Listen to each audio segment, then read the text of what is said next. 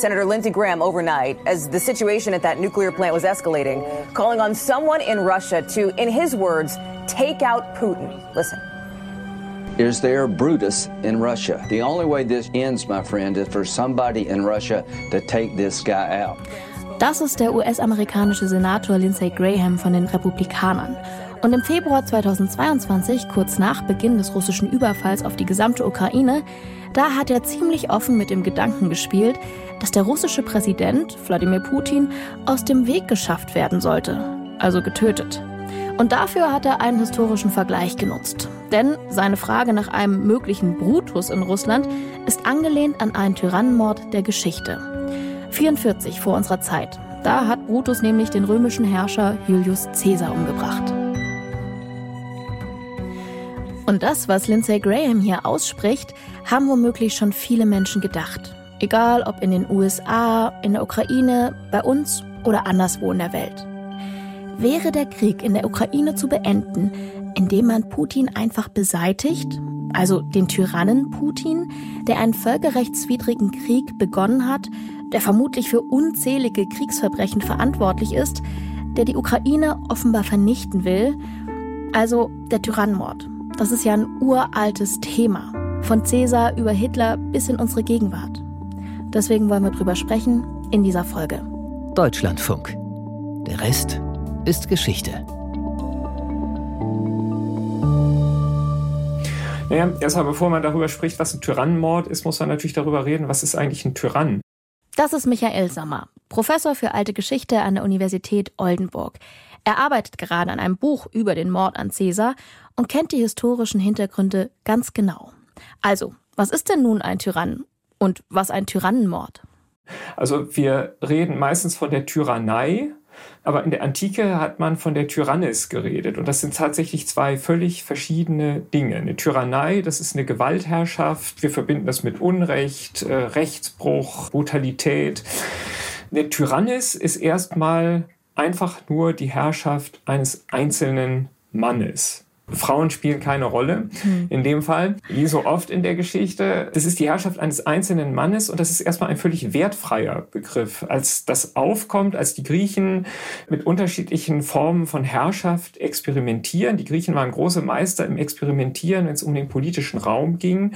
Im frühen siebten Jahrhundert, da äh, zeichnet sich dann zum ersten Mal die Tendenz ab, dass Einzelne nach der alleinigen Macht in der entstehenden Polis, dem entstehenden griechischen Stadtstaat streben. Und das ist etwas völlig Neues.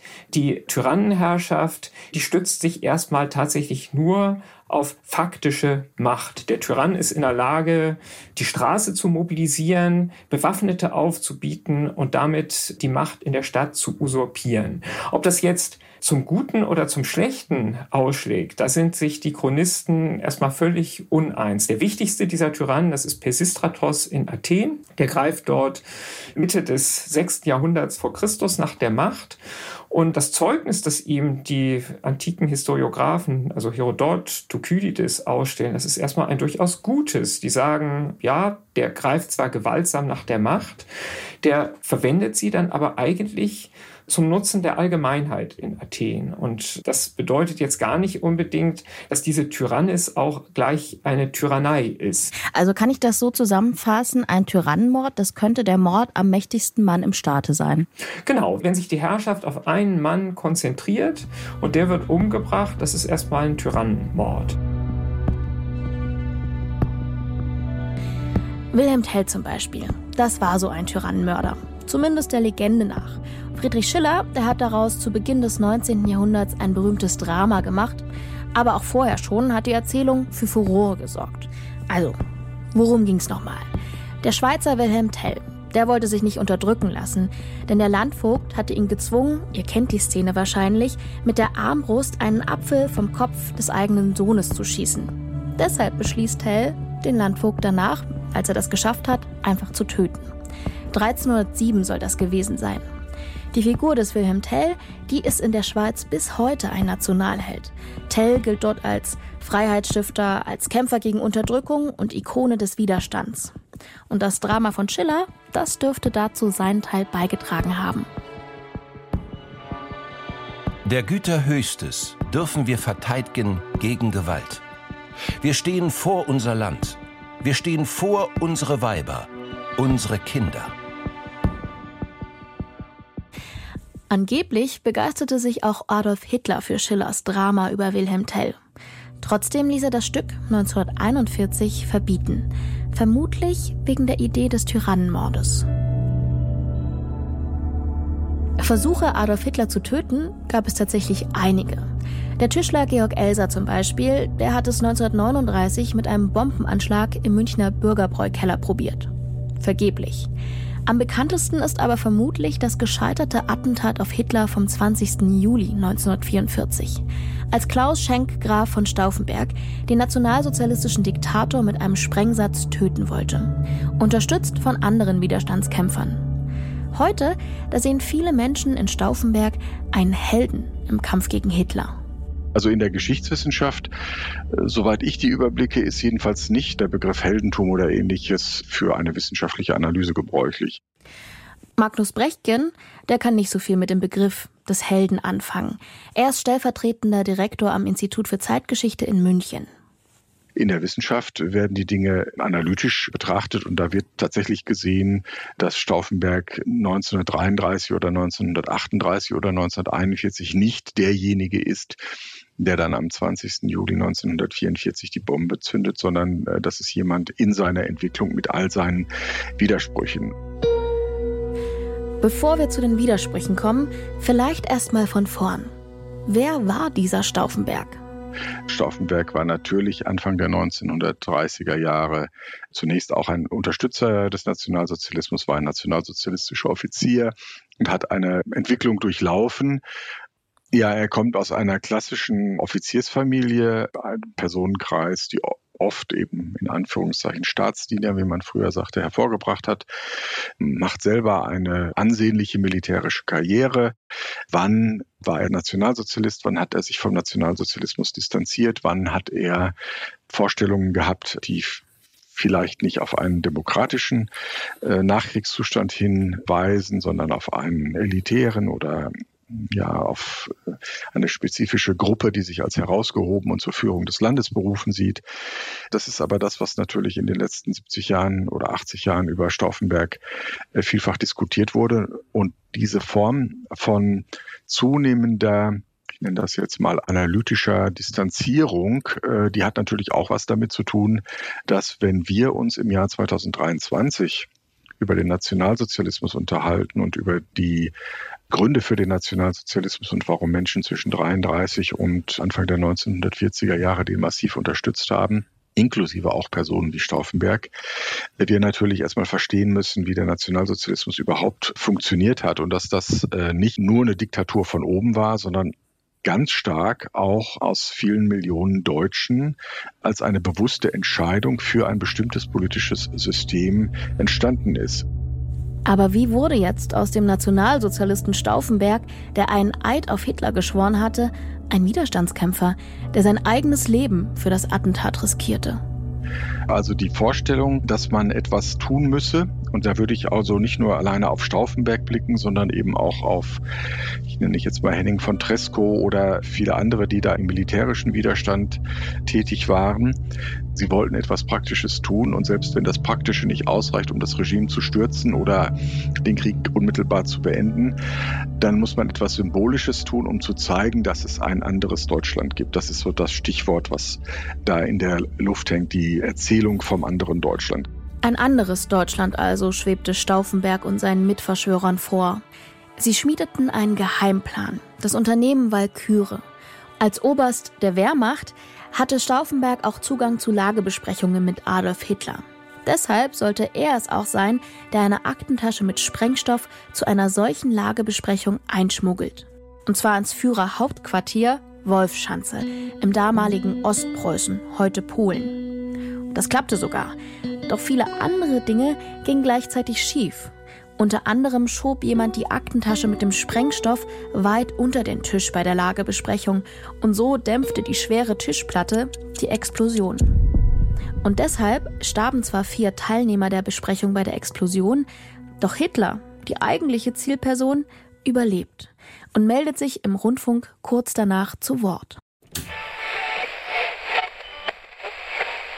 Deutsche Volksgenossen und Genossinnen. Eine ganz kleine Clique ehrgeiziger, gewissenloser und zugleich unvernünftiger, verbrecherisch dummer Offiziere hat ein Komplott geschmiedet, um mich zu beseitigen und mit mir den Stab praktisch der deutschen Wehrmachtsführung auszurotten. Ich selbst bin völlig unverletzt. Ich fasse das als eine Bestätigung des Auftrags der Vorsehung auf, mein Lebensziel weiter zu verfolgen, so wie ich es bisher getan habe. Stauffenberg und einige seiner Mitverschwörer, die wurden noch in der Nacht nach dem Attentatsversuch im Innenhof des sogenannten Bendlerblocks in Berlin erschossen. Der Bendlerblock, das war damals ein wichtiges Gebäude der Wehrmacht. Heute ist dort eine Gedenkstätte. Andere Unterstützer, die wurden in den Suizid getrieben oder in Schauprozessen zum Tode verurteilt. Die Familien der Attentäter, die wurden interniert. Aber jetzt nur mal theoretisch. Was wäre wohl gewesen, wenn das Attentat funktioniert hätte? Wenn die Männer vom 20. Juli es geschafft hätten, Hitler zu töten? Für diesen Fall, da hatten sie bereits eine Regierungserklärung vorbereitet. Erste Aufgabe ist die Wiederherstellung der vollkommenen Majestät des Rechts. Die Regierung selbst muss darauf bedacht sein, jede Willkür zu vermeiden. Sie muss sich daher einer geordneten Kontrolle durch das Volk unterstellen. Zur Sicherung des Rechts und des Anstandes gehört die anständige Behandlung aller Menschen. Die Judenverfolgung, die sich in den unmenschlichsten und unbarmherzigsten, tief beschämenden und gar nicht wieder gutzumachenden Formen vollzogen hat, ist sofort eingestellt. Majestät des Rechts. Das klingt natürlich gut, aber was heißt das denn konkret? Was für ein Staat schwebte den Attentätern vom 20. Juli vor? Ja, auch da gibt es wieder sehr unterschiedliche Vorstellungen und das ist tatsächlich in vielfacher Hinsicht sind das keine Vorstellungen, die unmittelbar das sind, was wir jetzt unter der Bundesrepublik nach 1949 verstehen, sondern das ist dann durchaus ein ständischer, ein obrigkeitsstaatlicher, ein an den Strukturen auch von der Monarchie von vor 1918 orientierte Staatsvorstellung, jedenfalls autoritärer und nicht die parlamentarisch demokratische allgemeine Staatsvorstellung, wie sie in Anführungszeichen das westliche Modell vorsieht. Aber auch da gibt es wieder unterschiedliche Meinungen darin und deswegen äh, muss man auch die Breite sehen. Also in dem sozialdemokratischen Widerstand gab es selbstverständlich die Vorstellungen, dass man sich in die Tradition der Arbeiterbewegung und in diese ganze Demokratisierung und Partizipation nach 1918 hineinbewegt. Also man muss tatsächlich schauen, von wem man dann spricht und man darf auch nicht nur auf Stauffenberg alleine schauen. Das finde ich sehr wichtig. Wenn Sie sich jetzt in diese Position derer versetzen, die dieses Attentat durchführen, dann gehen die zunächst mal davon aus, dass das, was sie als äh, sagen, verantwortlich für das Regime sehen, mit Hitler an der Spitze, dass das erstmal beseitigt werden muss und hoffen dann, dass viele derjenigen, die da in Machtpositionen sind, sich ihnen anschließen würden. Also, dass nicht nur wenige führende Militärs, sondern dann vielleicht alle Generäle, die dann viele hunderttausend Soldaten befehlen, dieser Putschregierung, wie es dann gewesen wäre, sich anschließen und sozusagen die Solidarität oder den Gehorsam, den sie vorher gegenüber Hitler gebraucht haben, dann auf diese neue Regierung übertragen. Das ist die Hoffnung.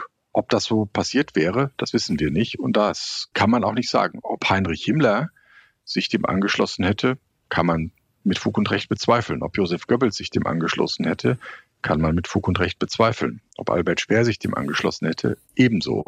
Die Frage ist, wie wären die mit ihrem Machtapparat in der Lage gewesen, in Konkurrenz zu treten zu dem Machtapparat, den die Verschwörer meinten, nach dem Tode Hitlers haben zu können. Und es geht wirklich darum, deswegen habe ich diesen Begriff der symbolischen Handlung auch genannt, dass sie die Hoffnung hatten, dass man mit der Beseitigung Hitlers eine völlig neue Struktur und eine völlig neue Orientierung schaffen kann, weil tatsächlich alle Apparate bis zu diesem Zeitpunkt und solange Hitler lebte, auf ihn ausgerichtet waren. Das muss man auch als mentale Bindungswirkung. Sie haben den Eid erwähnt. Es gibt Strukturen von Befehl und Gehorsam. Es gibt die, den Staatsapparat, den Verwaltungsapparat. Das ist alles auf diese eine Spitze hin ausgerichtet. Und wenn diese eine Spitze dann weg ist, dann muss sich eine neue Spitze etablieren. Und natürlich hatten die Verschwörer die Hoffnung, dass sie das wären. Hätte es denn eine andere Alternative gegeben, um das System zu stürzen? Ja, das ist wieder so eine spekulative Frage. Selbstverständlich hätte man Hitler absetzen können. Die Frage ist, wer hätte das tun können? Es gab eben eine große Solidarität aufgrund des Eides, aber auch aufgrund der Tatsache, dass natürlich die deutsche Gesellschaft äh, seit 1933 im Sinne des Nationalsozialismus in hohem Maße erzogen worden war. Also nicht nur der Nachwuchs in Schulen und Reichswehr und Wehrmacht und äh, Offizierslehrgänge und etc., sondern auch die deutsche sogenannte Volksgemeinschaft insgesamt war ja durchaus mit einer gewissen Begeisterung 1938 mit sich selbst im Reinen. Also wenn 1938 oder auch noch Anfang 1939 Wahlen stattgefunden hätten, kann man davon ausgehen, sehen, dass die Nationalsozialisten, dass Hitler selbstverständlich bei aller Spekulation eine große Mehrheit bekommen hätten. Im Krieg fühlten sich viele Deutsche dann solidarisch. Sie wollten den Krieg nicht verlieren. Sie wollten, gerade nach dem Feldzug gegen Frankreich, äh, ging eine Woge der gigantischen Euphorie durch die deutsche Bevölkerung und man hatte tatsächlich den Eindruck, dass Hitler als der größte Feldherr aller Zeiten, wie das dann seinerzeit hieß, äh, in die Geschichte eingehen würde und erst so mit dem Verlauf des Krieges und mit den, Rückschlägen und dann natürlich vor allem mit dem Krieg gegen die Sowjetunion und war auch mit der Tatsache, dass viele Deutsche dann erfuhren, äh, was so an Verbrechen passierte, dass man dann eine gewisse ja auch Furcht vor dem, was danach kommen würde, äh, entwickelte. Das hat auch was damit zu tun, dass seit 42, 43 spätestens dann die deutschen Großstädte und auch Industriezentren äh, stark vom alliierten Bombardement betroffen waren und der, der Krieg den die Deutschen nach ganz Europa getragen hatten, nun nach Deutschland zurückkam.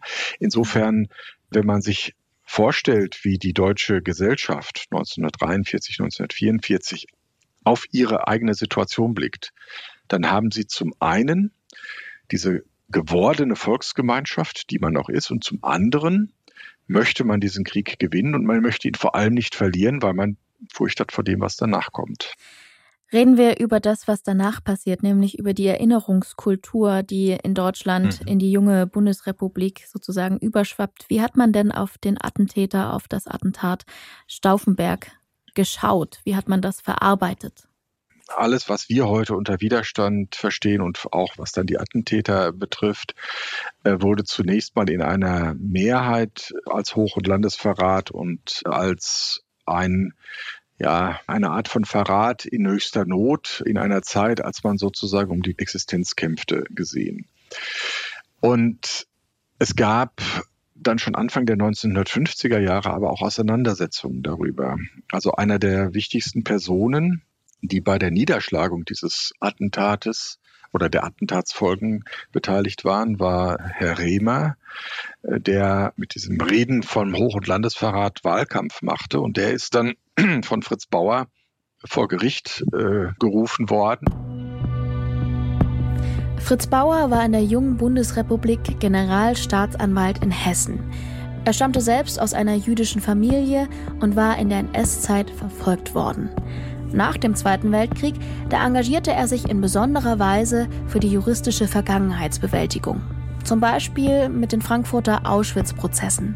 Er half auch dabei, dass der Cheforganisator des Holocaust, Adolf Eichmann, in Israel vor Gericht kam. Und Fritz Bauer, der spielte eben auch eine Rolle dabei, wie man in der jungen Bundesrepublik auf die Attentäter um Stauffenberg schaute. Denn im Prozess gegen den rechtsextrem ehemaligen Generalmajor Otto Ernst Rehmer, da sagte Fritz Bauer einen Satz, der in die Geschichte einging. Ein Unrechtsstaat wie das Dritte Reich ist überhaupt nicht hochverratsfähig. Und in diesem Prozess ging es eben genau um die Frage, wie bewertet man eine Tat wie die Stauffenbergs und die der mit ihm verbundenen Personen. Und da gibt es auf der einen Seite, ich nenne das jetzt mal vereinfacht, die Rema-Interpretation, die bei vielen Deutschen seinerzeit noch sehr anschlussfähig war, die gesagt haben, Stauffenberg und Co. sind Hoch- und Landesverräter und sie müssen auch als solche bezeichnet werden. Und auf der anderen Seite gibt es diejenigen, wie die Fritz Bauer und äh, andere sagen, ein Staat wie der Nationalsozialismus ist, weil er so verbrecherisch konstituiert ist, gar nicht in der Lage, einen Hoch- und Landesverrat auf sich zu ziehen, sozusagen. Also den kann man gar nicht verraten, weil der Staat an sich und Hitler an sich selbst potenzielle Eide und potenzielle Solidarität und potenzielle Loyalität durch ihr Handeln schon unmöglich gemacht haben. Und deswegen kann man keinen solchen Hoch- und Landesverrat begehen. Und das ist dann tatsächlich auch in diesem Prozess so Anfang der 1950er Jahre durchdiskutiert worden. Und das war eine sehr schmerzhafte Diskussion für viele, weil man kann sich nur für das eine entscheiden. Man kann nur sagen, okay, ich war loyal zum Dritten Reich, ich war Soldat, ich war dann auch bis zum Schluss sozusagen meinem Eide treu und äh, Stauffenberg war das nicht. Ist er, wenn er jetzt kein Verräter ist, bin ich dann jemand, der zu feige war, äh, sich gegen ein verbrecherisches Regime aufzulehnen. Und diese innere Diskussion, die viele Millionen Deutsche dann führen mussten, die wurde dann seit Anfang der 1950er Jahre im Grunde auf den Weg gebracht und die dauert im Grunde an, solange wie Personen äh, sich äh, die Frage stellen müssen, die im Dritten Reich aktiv waren.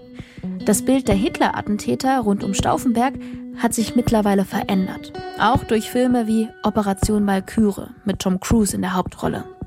Zu dieser Entwicklung habe ich auch mit Magnus Brechtgen gesprochen.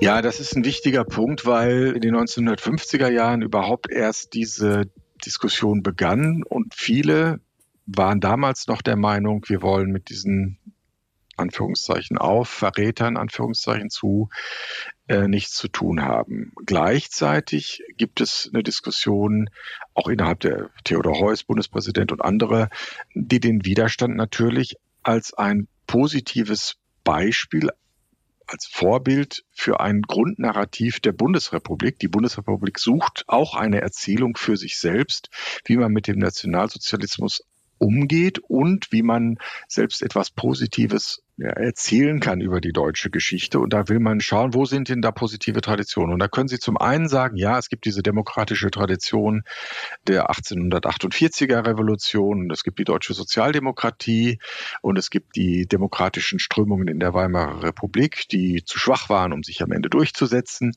Und es gibt, und das ist sozusagen, wird jetzt drangehängt, es gibt auch im Dritten Reich den Widerstand und der Widerstand hat sich gegen die Tyrannei und gegen Hitler und gegen den Nationalsozialismus aufgelehnt. Und die können wir deshalb aus der dunklen Zeit des Nationalsozialismus sozusagen in die Erzählgeschichte unserer eigenen Geschichte der Bundesrepublik mit hineinnehmen. Und da kommt dann ins Spiel, was Sie ähm, Anfang so als Heldengeschichten und ähnliches beschrieben haben. Ja, es gibt auch Anfang der 70er Jahre schon einen Film, der heißt auch Operation Walküre äh, mit Joachim Fest als Moderator. Den haben damals viele Millionen Deutsche im Fernsehen gesehen, wo genau diese Art von Geschichte äh, so erzählt wird, mit Stauffenberg im Mittelpunkt und mit dem militärischen Widerstand drumherum. Und das war dann etwas, von dem man in dieser Zeit meinte, dass man das positiv so erzählen kann, dass sich eine Gegenwartsgesellschaft Anfang der 70er Jahre damit identifizieren kann. Mhm. Schon damals wurde beklagt, dass sich kaum noch Leute an diese Zeit erinnern. Also das beginnt mit einer Umfrage in einer Fußgängerzone wo der Moderator danach fragt, ja, was wissen Sie denn über den 20. Juli oder was wissen Sie über Stauffenberg? Und dann äh, sieht man, äh, wie viele Leute da auf dem Schlauch stehen. In der DDR hat man sich übrigens weniger an Stauffenberg und seine Mitwisser erinnert. Das hatte zum einen damit zu tun, dass die meisten der Männer vom 20. Juli aus dem Adel kamen. Aus DDR-Perspektive waren sie also reaktionäre Aristokraten und das passte nicht in die sozialistische Erzählung und änderte sich auch erst in den 80er Jahren, also wenige Jahre vor dem Mauerfall. Insgesamt war aber ohnehin die Erinnerung an den kommunistischen Widerstand in der Hitler-Diktatur wichtiger. Und heute im wiedervereinigten Deutschland? Hören wir mal, was Bundespräsident Frank-Walter Steinmeier zum 75. Jahrestag des Attentatsversuchs gesagt hat.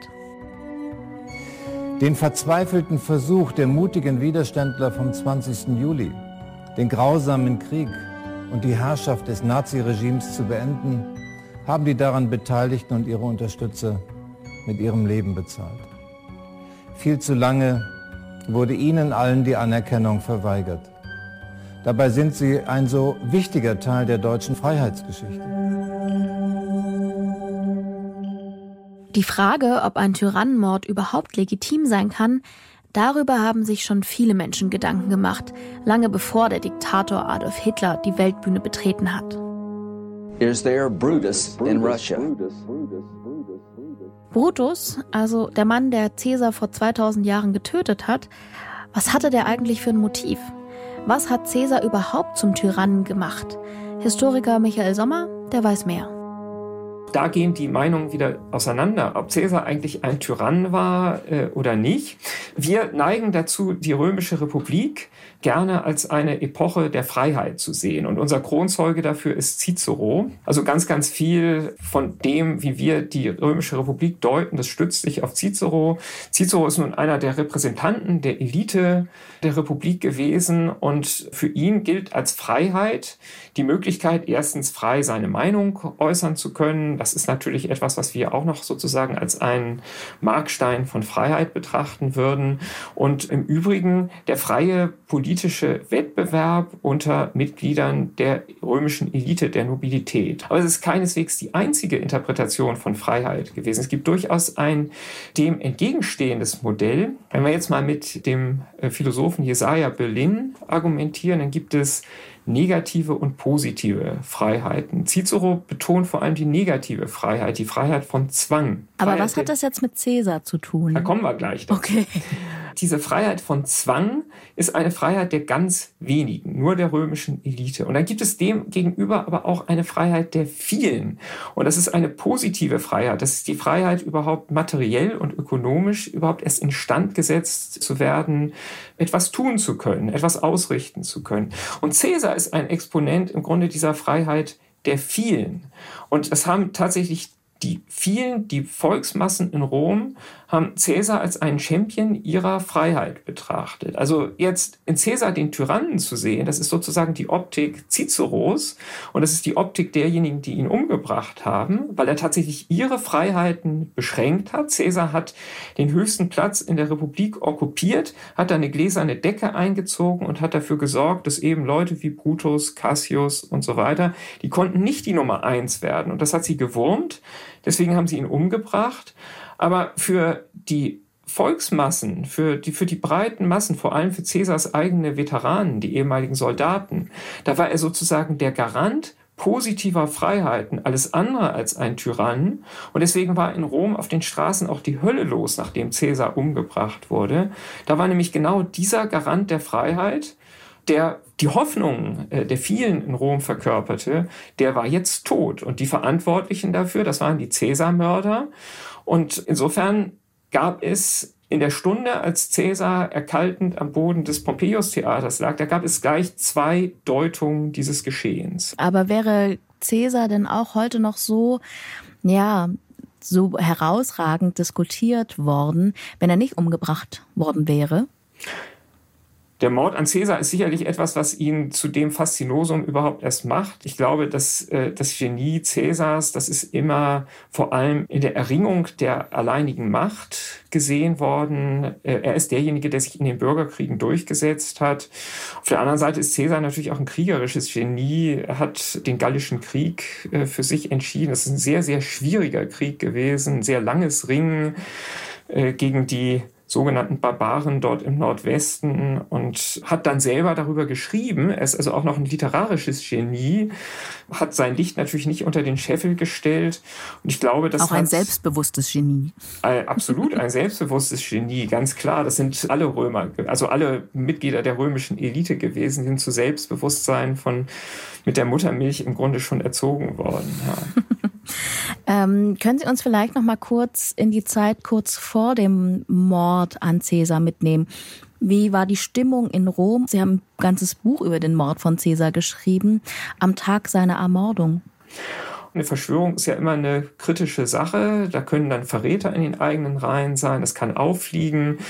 Und am Morgen dieser denkwürdigen Senatssitzung an den Iden des März, am 15. März 44 vor Christus, äh, da hing das tatsächlich alles noch in der Schwebe. Es war unklar, ob Caesar überhaupt zu der Sitzung kommt, wie die Sicherheitsmaßnahmen sein würden. Aber dann hat einer der Verschwörer Decimus Brutus, der hat dann bei Caesar zu Hause geklingelt und hat gesagt, hier ist absolut wichtig, dass du in die Senatssitzung kommst. Und Caesar hat das dann auch gemacht. Und dann ist eben das bekannte Szenario passiert, 23 Dolchstiche, angeblich war nur einer davon tödlich und Cäsars letzte Worte waren dann auch wieder angeblich, auch du mein Sohn, eben Brutus, einer der Verschwörer, das ist genau einer der Begnadigten gewesen, Brutus gilt als eine der Schlüsselfiguren beim Mord an Julius Caesar. Wer war das denn überhaupt? Ich hatte jetzt gedacht, es war ein Enttäuschter, aber jetzt sagen Sie mir eher, das war einer aus dem Lager der ja, Begnadigten. Wer war Brutus? Ja, Brutus war verschwägert mit Cato, dem Jüngeren. Das war eine der zentralen Figuren der alten Elite der an den Traditionen der Republik unbedingt festhalten wollte, für den Figuren wie Caesar, aber auch Pompeius, eine andere mächtige Figur, ein Graus waren, der eben diese kompetitive Ethik der alten römischen Elite unbedingt bewahren wollte. Und Cato, der hat lieber Selbstmord begangen, als eben von Caesar begnadigt zu werden. Brutus war mit ihm verschwägert und viele der Ideen, Katos waren bei Brutus durchaus auf fruchtbaren Boden gefallen. Also dieser Freiheitsgedanke, die kompetitive Ethik der Republik, dieser Geist der alten römischen Aristokratie, der Nobilität, das war in Brutus sehr lebendig. Und äh, da änderte auch die Gnade, die Caesar gegenüber ihm hat walten lassen, nichts daran. Da änderte auch nichts daran, dass Caesars Geliebte seine Mutter war. Also dass er auch zu Caesar enge Verflechtungen hatte. Das änderte daran nichts.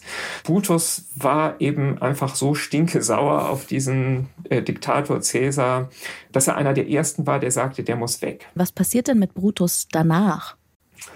Danach hat Brutus sich äh, zusammen mit den anderen Verschwörern äh, die Mütze aufgesetzt, die die Freigelassenen am Tag ihrer Freilassung trugen, den Pileus. Das ist so eine Zipfelmütze gewesen. Und damit hat man dann also die angeblich wiedergewonnene Freiheit gefeiert. Man hat sich dann aber sehr schnell von der Gegenseite, also den Anhängern Cäsars, über den Tisch ziehen lassen. Die haben eigentlich die Deutungsmacht erobert, weil die Stimmung auf der Straße ganz, ganz klar gegen die Cäsar-Mörder war. Die haben sich dann zuerst mal auf dem Kapitol, also einem der sieben Hügel Roms, wo der Tempel äh, des Jupiter Optimus Maximus des höchsten Staatsgotts war, da haben die sich verschanzt haben dann mit äh, den Cäsar-Anhängern verhandelt, dass sie äh, abziehen konnten, haben Rom mehr oder weniger kampflos preisgegeben und sind dann am Ende in einen aussichtslosen Kampf gegen Octavian, der spätere Augustus und Antonius, also die Führer der Cäsar-Partei, eingetreten und zusammen mit Cassius ist dann Brutus in der Schlacht bei Philippi äh, den beiden unterlegen. Somebody in Russia has to step up to the plate. Is there Brutus in Russia? Is there a more successful Colonel Stauffenberg in the Russian military? The only way this ends, my friend, is for somebody in Russia to take this guy out. You would be doing your country a great service and the world a great service. Die Frage, ob der Mord an einer Person den Lauf der Geschichte verändern kann, die bleibt aktuell. Mord Das ist und bleibt aber ein Kapitalverbrechen und ist unter keinem Gesichtspunkt zu rechtfertigen. Trotzdem fragt Senator Graham ja nach einem Brutus für Putin. Und das ist ja im Prinzip nichts anderes als der Aufruf für einen Tyrannenmord. Nur wozu? Ja, ich glaube, dieses Modell äh, Brutus und der Cäsar-Mord, das ist deswegen so ins kollektive Gedächtnis eingegangen, weil wir alle irgendwie äh, dieser Republik nachtrauern. Die Römische Republik, die ist ja für die Verfassungsväter der Vereinigten Staaten auch so eine Art ideeller Bezugspunkt gewesen. Und deswegen werden die Cäsar-Mörder, Brutus, die werden von den Verfassungsvätern der Vereinigten Staaten konsequent idealisiert. Und in dieser Tradition steht nun natürlich auch der Senator, der neuen Tyrannenmörder jetzt äh, in unserem Zeitalter da sehen möchte. Welche Bedeutung hat denn der politische Mord, Schrägstrich der Tyrannenmord in der Geschichte und inwiefern lehrt uns denn die Geschichte, dass das auch ein probates Mittel ist, um Politik in Klammern zu steuern oder umzusteuern?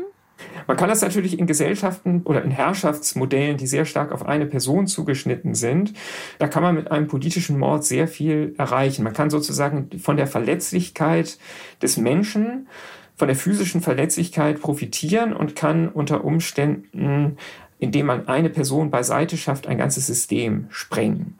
Das ist tatsächlich mehrfach gelungen. Allerdings ist das doch eher die Ausnahme, dass der Tyrannenmord oder der politische Mord genau die Folgen gebiert, die die Mörder beabsichtigen. In der Regel ist das ein dialektischer Prozess und in dem Moment, wo der Mord verübt wird, da entzieht sich dann plötzlich alles der Kontrolle der Akteure. Und äh, ganz, ganz oft fördern eigentlich politische Morde genau das Gegenteil von dem zutage, was die Mörder beabsichtigt haben. Also ein gutes Beispiel wäre jetzt Martin Luther King.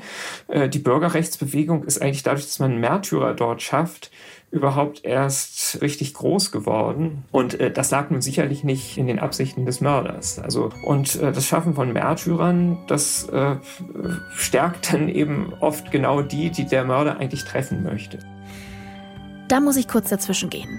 Martin Luther King, der war natürlich kein Tyrann, sondern Opfer eines politischen Mordes. Mehr dazu auch in unserer Folge zum zivilen Ungehorsam. Es geht ja jetzt nicht nur um die juristische Frage, sondern es geht auch zum Teil um theologische Fragen, es geht um moralische Fragen. Inwiefern ist er überhaupt vor dem Gewissen zu rechtfertigen?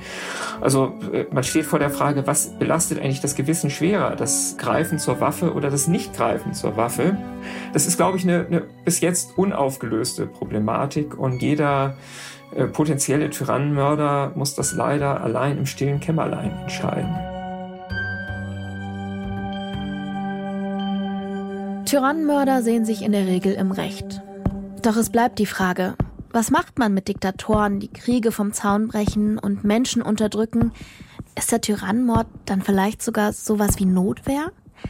Darum geht es ja letztendlich bei der Frage, ob ein Tyrannenmord jemals legitim sein kann.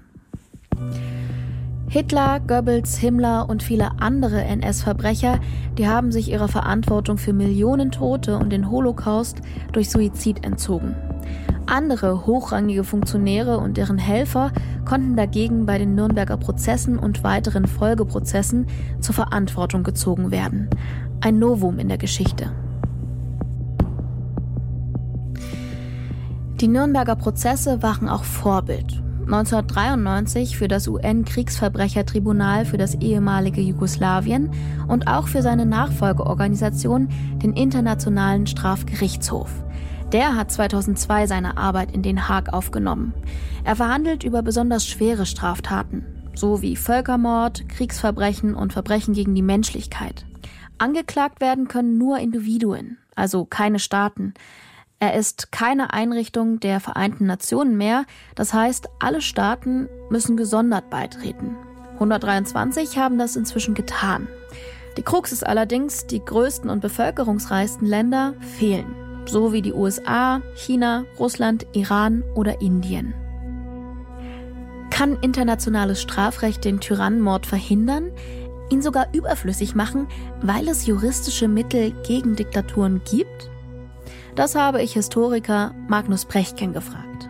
Die Antwort in den Nürnberger Hauptkriegsverbrecherprozess und aber auch in den Folgeprozessen war so etwas wie eine neue Rechtsdenkungsart, eine neue Rechtsvorstellung einzuführen, damit man auch eine Warnung gibt an diejenigen, die mit ähnlichen ideologischen Vorzeichen vielleicht etwas Vergleichbares dann vorhaben. Der Gerichtshof in Den Haag ist ein gutes Instrument. Ob er wirksam ist, ist eine andere Frage. Es muss anerkannt sein. Es muss durchsetzungsfähig sein, aber dass es das überhaupt erstmal gibt, als Setzung, dass Menschenrechte universal anerkannt werden sollten. Also seit 1948 haben wir das ja. Und mhm. das ist erstmal eine große historische Errungenschaft. Und dazu sollte man erstmal stehen. Und jeder, der seine eigenen, ähm, auf seine eigenen Menschenrechte Wert legt, sollte auch darauf zielen, sie zu verteidigen. Der Internationale Strafgerichtshof in Den Haag hat mittlerweile auch Haftbefehl gegen den russischen Präsidenten Wladimir Putin erlassen. Ihm werden Kriegsverbrechen in der Ukraine vorgeworfen. Dass er sich allerdings wirklich eines Tages vor Gericht verantworten muss, das ist eher unwahrscheinlich. Das liegt auch an dem äh, Grundsatz, den der Internationale Strafgerichtshof in Den Haag hat, nämlich keine Verfahren in Abwesenheit. Und ähm, es ist natürlich relativ unrealistisch, dass eben ein Staatschef wie Wladimir Putin ähm, verhaftet wird. So ordnet das ein Kollege in der Tagesschau ein. Die Nürnberger Prozesse nach dem Zweiten Weltkrieg, hätte es die überhaupt gegeben, wenn Stauffenberg als Hitler-Attentäter erfolgreich gewesen wäre? Also es gab die Vorbereitungen in London für einen Nachkriegsprozess und die Überlegungen, wie man damit umgeht, gab es schon auch unabhängig davon, ob Hitler dann am Ende noch da sein würde oder nicht. Und tatsächlich war ja Hitler am Ende auch nicht da und Himmler auch nicht und saß nicht auf der Anklagebank. Man muss dann schon sehen, dass eben Hitler nicht alleine das Dritte Reich gemanagt hat oder auch nicht alleine dafür verantwortlich war, dass es diese ideologische Dynamik über so viele Jahre in ganz Europa geben konnte, sondern dass da viele, viele Zehntausend in Führungsebenen und Hunderttausende in den Ebenen darunter funktionieren mussten. Und die haben das oft aus ganz bedeutendem eigenen Antrieb getan. Und natürlich musste man, wenn man mit dieser historischen Herausforderung, einen solchen Krieg zu beginnen, wirklich auch bewusst zu beginnen, als Eroberungskrieg, als Rassenkrieg, als Hegemonialkrieg, mit der Absicht, eine europäische Hegemonie mit einer Rassengesellschaft zu erzeugen, das alles musste man natürlich irgendwie beantworten antworten. Und würde ich jetzt wiederum rein spekulativ sagen, dass selbst wenn der Tyrannenmord 1944 funktioniert hätte, selbstverständlich all die Verantwortlichen bis zum 20. Juli 1944 nach einer Niederlage die bedingungslose Kapitulation mhm. stand im Raum, selbstverständlich auch zu einer Form der Verantwortung hätten gezogen werden müssen. Das ist die große Illusion von Leuten wie Hermann Göring, der dann meinte, als er dann verhaftet wurde, dass er meinte, ja, das ist so alles wie so ein, so ein großes Fußballspiel oder so ein Rugby-Spiel. Das ist jetzt zu Ende, jetzt schüttelt man sich die Hand, der eine hat gewonnen, der andere hat verloren und man geht zur Tagesordnung über. So geht das eben nicht. Und das ist auch richtig so, dass das nicht so mhm. geht. Dass man nicht einfach zur Tagesordnung zurückkehren kann, nach einem Krieg mit zahllosen Kriegsverbrechen und zahlreichen Toten, das sehe ich eigentlich wie Magnus Brechtgen. Das internationale Strafrecht, das ist natürlich eine Errungenschaft, aber bisher eben oft auch ein zahnloser Tiger. Trotzdem, und das will ich am Ende dieser Folge über die Geschichte des Tyrannenmordes nochmal betonen, nichts rechtfertigt einen Mord. Denn Unrecht, das kann nicht mit Unrecht behoben werden. Nächste Woche, da habt ihr wieder das Vergnügen mit mir. Jörg, der ist noch in seinem wohlverdienten Urlaub, kommt aber bald zurück, versprochen. Bis dahin widmen wir uns kommende Folge den Deutschen und ihren Autos, Geschichte einer ambivalenten Beziehung. Das Auto ist nicht nur mehr als ein Transportmittel, sondern hat auch verschiedene Lustfaktoren, wenn man so will. Klar, mit dem Auto kann man schnell fahren, aber man kann auch mit dem Auto Transporte machen. Man kann zur Not im Auto schlafen. Das Auto ist eine Freiheitsmaschine, aber es ist auch eine Maschine, die Privatheit liefert. Ich kann halt im Auto meine eigene Temperatur wählen, ich kann meine Musik hören, so laut ich will. Ich sitze in einem Innenraum mit sehr gutem Design. Also ich denke, das wird öfters unterschätzt. Das Auto ist sozusagen ein rollender Innenraum, ein rollender Intimraum, in dem ich einfach meine private äh, Angelegenheiten machen kann.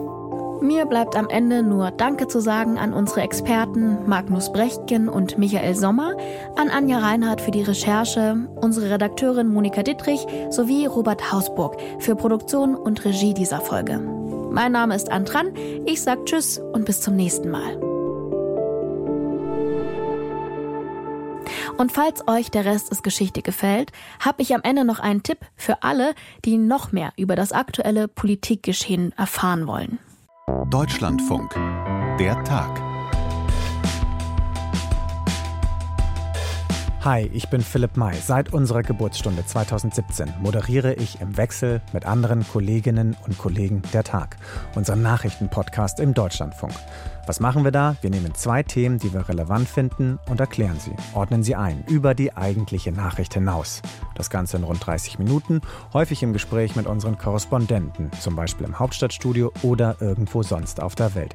Im Idealfall ist das Ganze auch unterhaltsam und am Ende habe ich das Gefühl, Jetzt bin ich wieder etwas schlauer geworden. Das ist unser tägliches Ziel. Denn hören können Sie uns jeden Tag unter der Woche, heißt Montag bis Freitag immer 17 Uhr gibt es eine neue Folge in unserer DLF Audiothek. Aber natürlich auch überall sonst, wo es Podcasts gibt.